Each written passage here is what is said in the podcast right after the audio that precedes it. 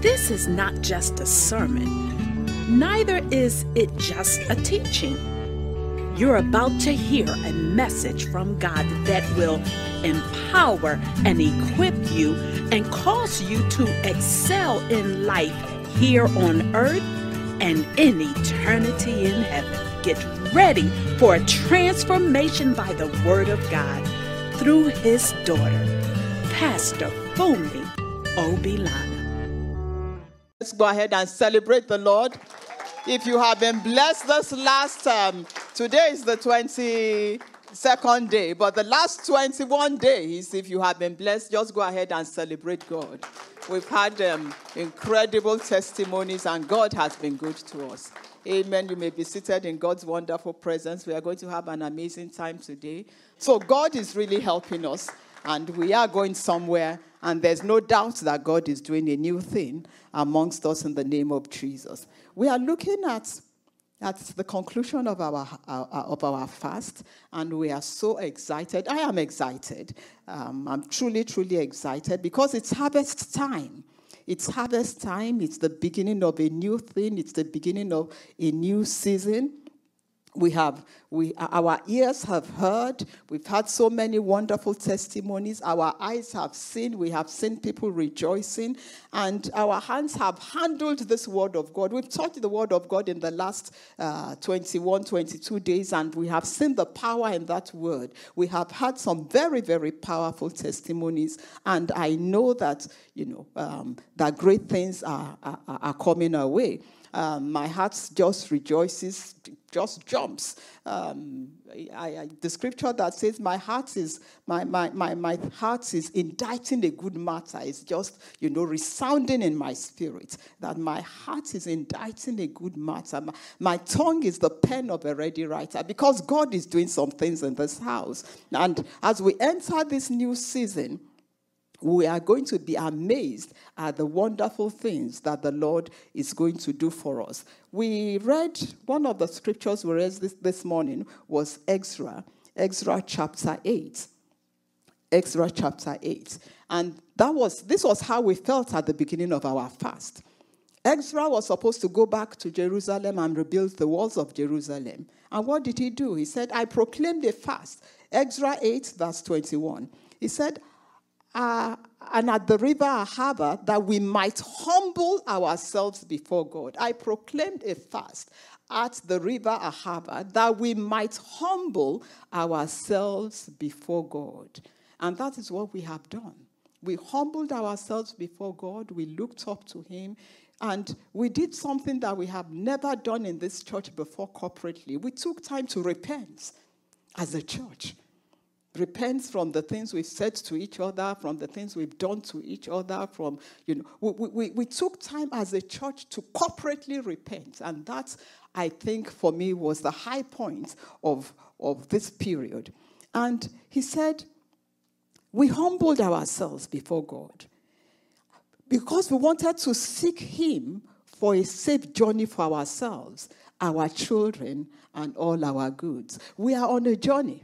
We are on life's journey. And the last 21 days, we have humbled ourselves and we have sought the face of God for a safe journey for the rest of our lives, for ourselves, for our children, for our seed after us, and for everything that God will give to us. We want to be able to secure it, to keep it safe, and to take it to the promised land that he has assured us that he's taking us to. And Ezra said, I was ashamed to ask the king for a band of soldiers and horsemen to protect us against the enemy on our way, since we had told the king that the hand of our God is for good on us. So Ezra said, we didn't want to rely on any man. We didn't want to rely on ourselves. No more self-help. No more reliance on the hand of man. We have been telling people that our God can do anything. We have been telling people that our God answers prayers. We have been telling people that with our God, nothing is impossible. Ezra had told the king that he was serving a great king. And he needed security to travel from where he was to Jerusalem. He said, I couldn't go back to the king and ask him for help because I had told the king that I serve a great king. And that is where we are today. That's why we took time to wait on God. We have been telling people that God can do anything. We have been telling people that our God is all powerful. With our God, nothing is impossible. Our God answers prayers.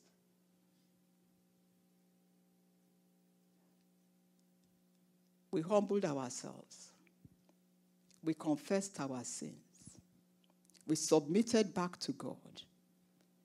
Because we now want God to be all the things that we have been saying he is. He has never changed. He still remains all that he says he is. We are the ones who have not been doing what we are supposed to do, but we have taken time to change our ways, to repent of our ways. And as we move forward, we will see him walk alongside us, walk with us to do amazing things. When Ezra said, I couldn't go back to the king. I couldn't go back to the help of man. I couldn't ask man for his help anymore because I had said that I serve a great God. And he said, we'll go in the strength of God. We'll go depending on our faith in God. And that is exactly what they did. And the Lord God of heaven, he came through for them. He said, the hand of our God is for good on all who seek him, and the power of his wrath is against all who forsake him. So we fasted and implored our God for this, and he listened to our prayers. Amen. Amen. We fasted. And we implored our God for this, for his hand to be with us, for his hand to be against our enemies. And he listened to our entreaty. Ezra went in peace and did all that he wanted to do because God was with him. My brothers and sisters, we are entering into a season where God is powerfully with us. That doesn't sound like the amen. No. We are entering another level. You heard our pastor from Trinidad. Somebody put an altar on the floor. What were they saying? They were trying to intimidate. They were trying to scare them.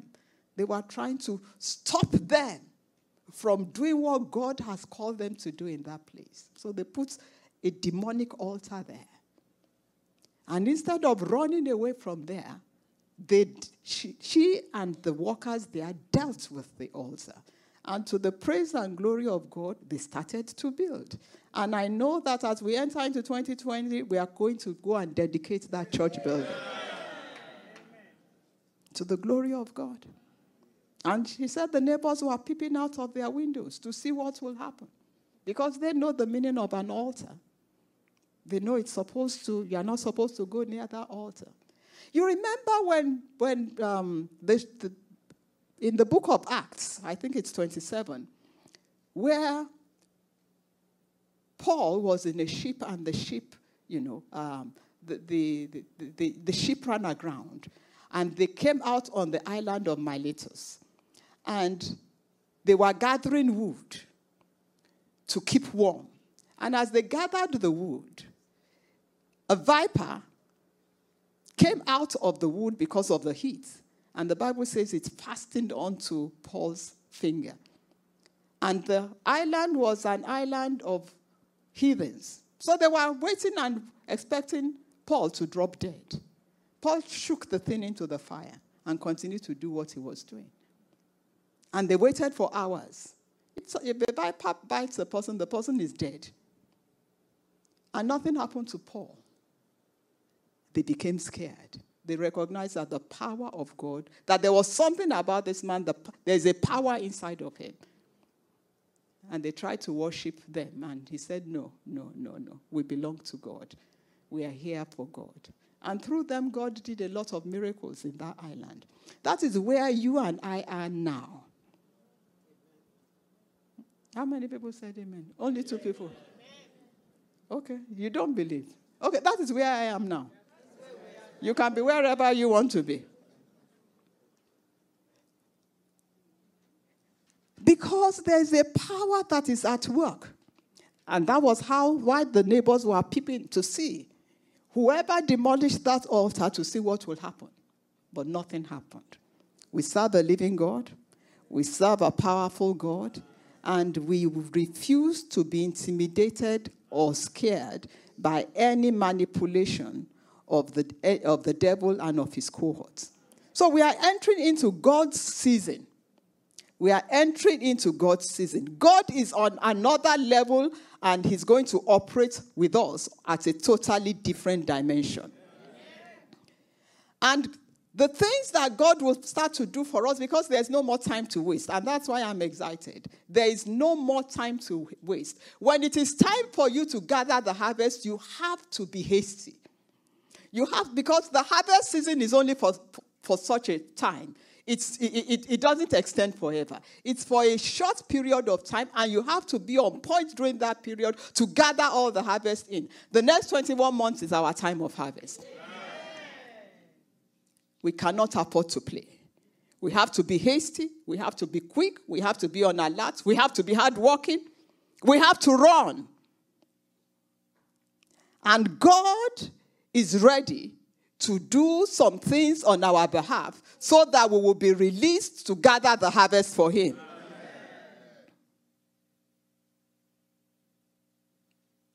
When we read the story of Joseph, who was put in a pit, taken out of a pit, sold into slavery, from slavery into imprisonment. And in one day, God took Joseph out of the pit and put him in the palace. We say, oh, that's in the Bible. But do you know that in the last few weeks, we've had this kind of testimony right here in this church. Our sister who testified about not working for 5 years. That is what happened. If somebody doesn't, as I said yesterday, if somebody doesn't work for 5 years in this country, by the time you want to go back to work, they will ask you to go back to school. Because your qualifications, your certificates expire here. They give you a window of time to work, and if you do not work, you have to go back and do some recertifications, go back, and sometimes you have to go back and start all over again. 5 years, no work. And when she went back to work, they didn't ask her for any certification. They didn't ask her for anything. They took her. They gave her an appointment, and within 6 months, if she started working at the beginning of the year, within 6 months, they are offering her the director, the post of a director in the organization. And I'm not talking about Fumi and Fumi Company Limited. I'm talking about a real company. From the pit to the palace. So we have a real life example amongst us here. Are we talking about healings? This time we are not talking about having to have this long period of treatment, having to go through this, having to go through that. We had testimonies yesterday of one of the daughters of one of our ministers who had been in pain for months, severe pain, constant visits to the ER, and then went back to see the doctor for a review. And the doctor gave her a note. Good news. The cyst has been resolved. No surgery, no medication, no nothing. Well, maybe some of you I understand that testimony, because many years ago, I started having severe pain. I was getting ready for my bi exam. I was studying in the middle of the night. From nowhere, the pain started. It was so bad. It was so terrible. I did not know. I thought I could hold myself because I wanted to do my bi exams. I couldn't. I think it was 3 a.m. We had to call 911. They took me to the hospital. By the time we got to the hospital, they ran tests. They did all kinds of things. They did not know what was wrong with me. From the hospital there in my county in Montgomery, they transferred me to UPenn. The professors there, they were running their tests, doing all kinds of stuff, there's nothing they didn't test me for. They tested me for HIV. There is nothing they did not test me for. And then at a point, they took me for a test. They put that syringe inside of me. They pulled it out. It was full of bloody stuff. I mean, there was blood. I could see it. They took that. They started running around to say, what's going on here? What's going on? At a point in hospital, I said to God, I said, I'm your daughter. I said, I don't need to suffer like this, Lord. Just take me home. Just take me home. Just take me home. I don't need to suffer pain like this. I told the Lord.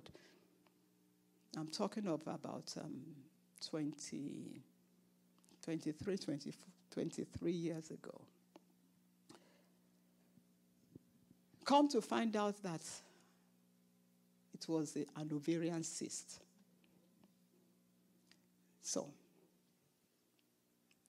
after God did all that he was going to do, you know, the thing, you know. So when we have that kind of testimony, I appreciate what God did for that young woman. Or from the pastor who ministered to us, who went out and came back and had pain. And they took him to the hospital, and right there, they started running tests. You went out by yourself, you came back, and then you end up in hospital, and they are telling you there's a massive tumor inside. And he's on his hospital bed. And they are running around. Sudden attack. And then before he leaves that hospital, while they are deciding what should we do with him, what should we do with him, right there on that hospital bed in a few days, they rerun the test and everything has disappeared. So we are in a season when God is moving. No more delay. No more delay. We are in a season when God is quickly doing his work in our lives. And the reason why God is doing the work in our lives is not so that we can consume it on our own appetites. God is asking us to step away from self and focus on his kingdom. That is why God is doing all the things he wants to do now. He's showing us that he can suddenly change situations. He can suddenly heal. He can suddenly provide. He doesn't need our help. We do not need to wait. And he can quickly relieve our pain so that we can proceed with his work. In James 4 verse 3, he says, you ask, you don't receive. Because you ask wrongly. You ask to spend it on your passion. Then he said, you adulterous people. Don't you know that friendship with the world is enmity with God? Therefore, whoever wishes to be a friend of the world makes himself an enemy of God. We are in a season where God wants us to be friends with him and leave the world alone. You can't be in the world and be with the Lord. You are either with the Lord and out of the world, or you are with the world and not with the Lord. You cannot sit on the fence. It's not possible. And God is ready to do the things that our hearts desire so that we can do what his heart desires. God can suddenly change situations. God can suddenly change circumstances. God can suddenly heal. God can suddenly deliver. God can suddenly provide. Resources are being released to us. Strangers will flow into this place because it is time to rebuild. It is time for restoration. It is time for harvest.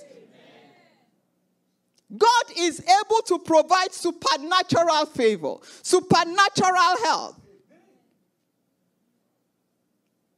When you turn to Ezra chapter 1, verse 1. The Bible says, in the first year of Cyrus, king of Persia, the word of the Lord by the mouth of Jeremiah might be fulfilled. The Lord stirred up the spirit of Cyrus, king of Persia, so that he made a proclamation through all his kingdom and put it in writing. Thus says Cyrus, king of Persia, The Lord, the God of heaven, has given me all the kingdoms of the earth, and he has charged me to build him a house at Jerusalem, which is in Judea. Cyrus was a heathen king. Cyrus was not a Jew. And Cyrus said, the God of all the earth has stirred up my heart and given me a mandate to go and build the temple in Jerusalem. Let me explain that to you in modern day English.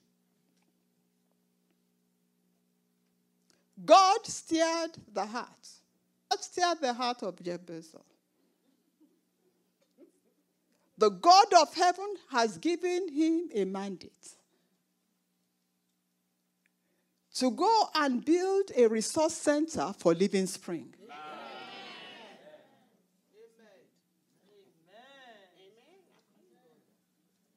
That's what this is all about. And when we talk about a resource center, I'm not talking about 50,000 square foot. Because if you look at what Amazon is doing and what they are using robots to do, I'm talking about God instructing him to go and do something for him at the level at which he's doing it for his own company. Amen.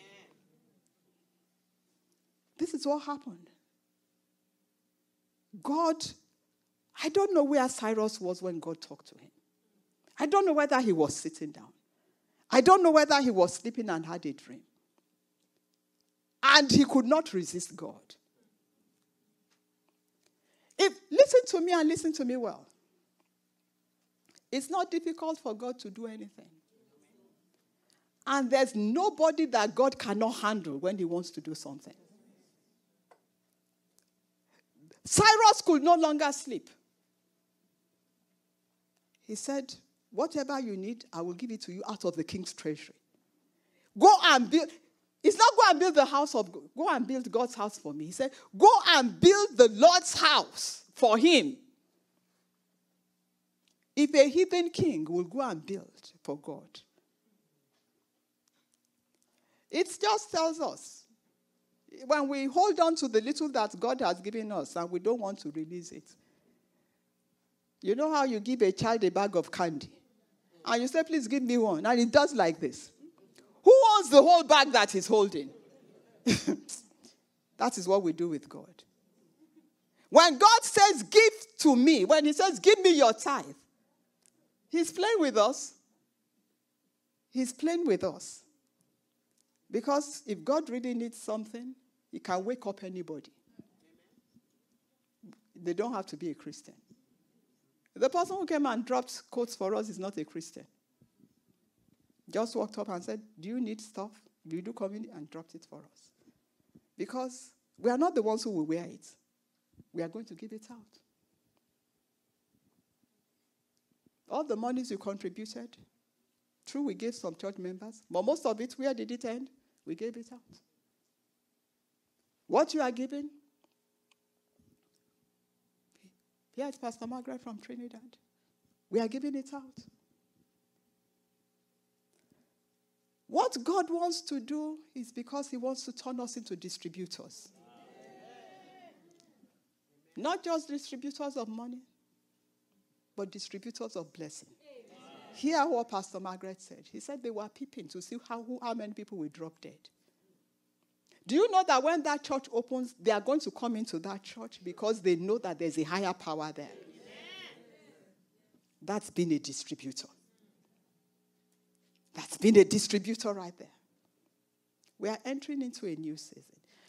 If we will remove focus from us and we will focus on the Lord, God will do amazing things with us. Resources are being released. Strangers will flow in to help. It is a time to build, a time for restoration, a time for harvest, harvest of souls for the kingdom of God. I am excited. And therefore, we have to begin serious preparation. We have to extend our tents. We have to increase our capacity. You know, last week I talked to us about capacity. It is the time to train. It is the time to disciple. It is the time to pray. The harvest is coming and we must not waste it. We don't have time. This is the time when we have to begin to prepare, because when the harvest comes, there won't be time anymore. So we are going to be training, we are going to be discipling, we are going to be praying, so that when this harvest begins to pour in, we can gather those souls for the kingdom of God. We are not playing anymore. There's work to do. And God is going to bless us. Bless us so that we can go and do his work.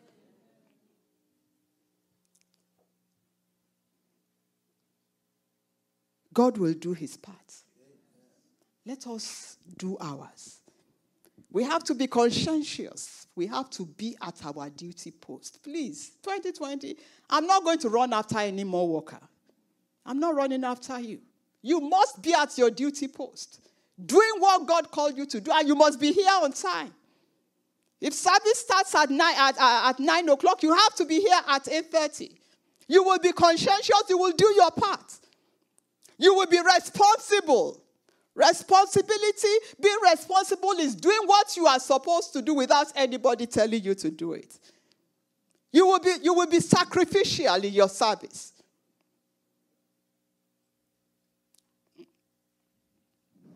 Good things come at a price. And worthy service will cost you something. So, you will render quality service to God. You will be matured. You have to grow as a Christian. You can't be a child anymore. You can't be waiting for attention. You are supposed to be the one giving attention to others. How long are we going to babysit you? You have to grow up. There's work to do. They didn't come to visit me. They didn't greet me. They stepped on my toes. Why don't you go and greet people? Why don't you go and visit people? They didn't follow me up. Why don't you follow people up? We are entering into a new season. All hands must be on deck. We have to grow up. We must be God-fearing. We may not see you, but believe me, God sees you. Those things you are doing in secret, very soon is going to be broadcast from the rooftop. What's the name of this man? Epstein, or what's his name? All the stuff that they did in secret, and all the big men that were doing it with them in secret. Look at them today. And so many other people. Don't let me mention names. Nothing is hidden. God tells us it will be broadcasted from the rooftop. This is the time to be God-fearing. This is the time for you to be dependable. Let people be able to say, we know she or he will do what they are supposed to do without supervision, without anybody chasing us around. The harvest is plenteous, and we all are the laborers. Pastor alone is not the laborer. The job of pastor is to train you. You heard Pastor Margaret, she said, what we learned here. I told you last week, when I got to Harrisburg and I saw what God had done for them, because we are in the time of harvest. They are reaping their harvest. And I said, wow, look at what God has done. How did you do this? They said, what we learned from you. When I went to Atlanta, I saw the young pastor there. Wow, look how beautiful this is. How did you do this? She said, you taught me. If you are sitting here, Pastor Ogunye came yesterday, and he said, I was sitting there. God spoke through Pastor and said, your speech must be seasoned with salt and gracious. He said, I got home, I changed the way I behave.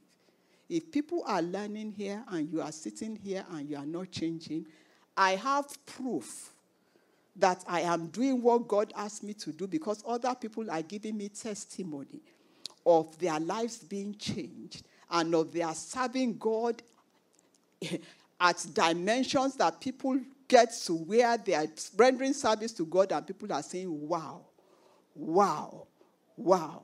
So if you are not doing what you are supposed to do, it is not my fault, because the same way I taught them and I'm teaching is the same way I'm teaching you. There are some people here whose lives are being transformed because of what they are learning. Last week in Walnut, I said, I'm teaching you. I told them, I said, God put a grace on my life to make men and women, to take them from where they are to a different dimension, to be a blessing to them, that the grace on my life is to empower people. And one of the pastors in Walnut jumped up and said, I'm living proof. Sister Noreen is sitting here.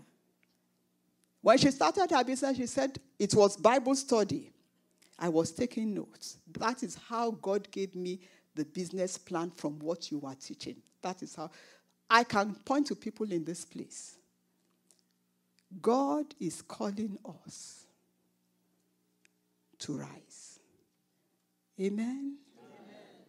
Amen? Amen? Amen. God is going to do a speedy work with some of the things that you think are your problems. And the reason he's doing a speedy work with them is not so that you will now sit back and relax and say, hey, I've arrived. He's doing it because he wants to release you to be one of the workers that will bring in a harvest for him. How many of us will walk with God? I believe you. I believe you. I believe you. The reason why I believe you is because there is a grace that is coming upon this house. There is a grace that has been released upon this house. And it's going to help us to do some amazing things. In the name of the Lord Jesus Christ. Let's rise up on our feet. The word is already working in you. We hope you were blessed by this message. For more messages and information about the church, please visit us at www.rccglivingspring.org.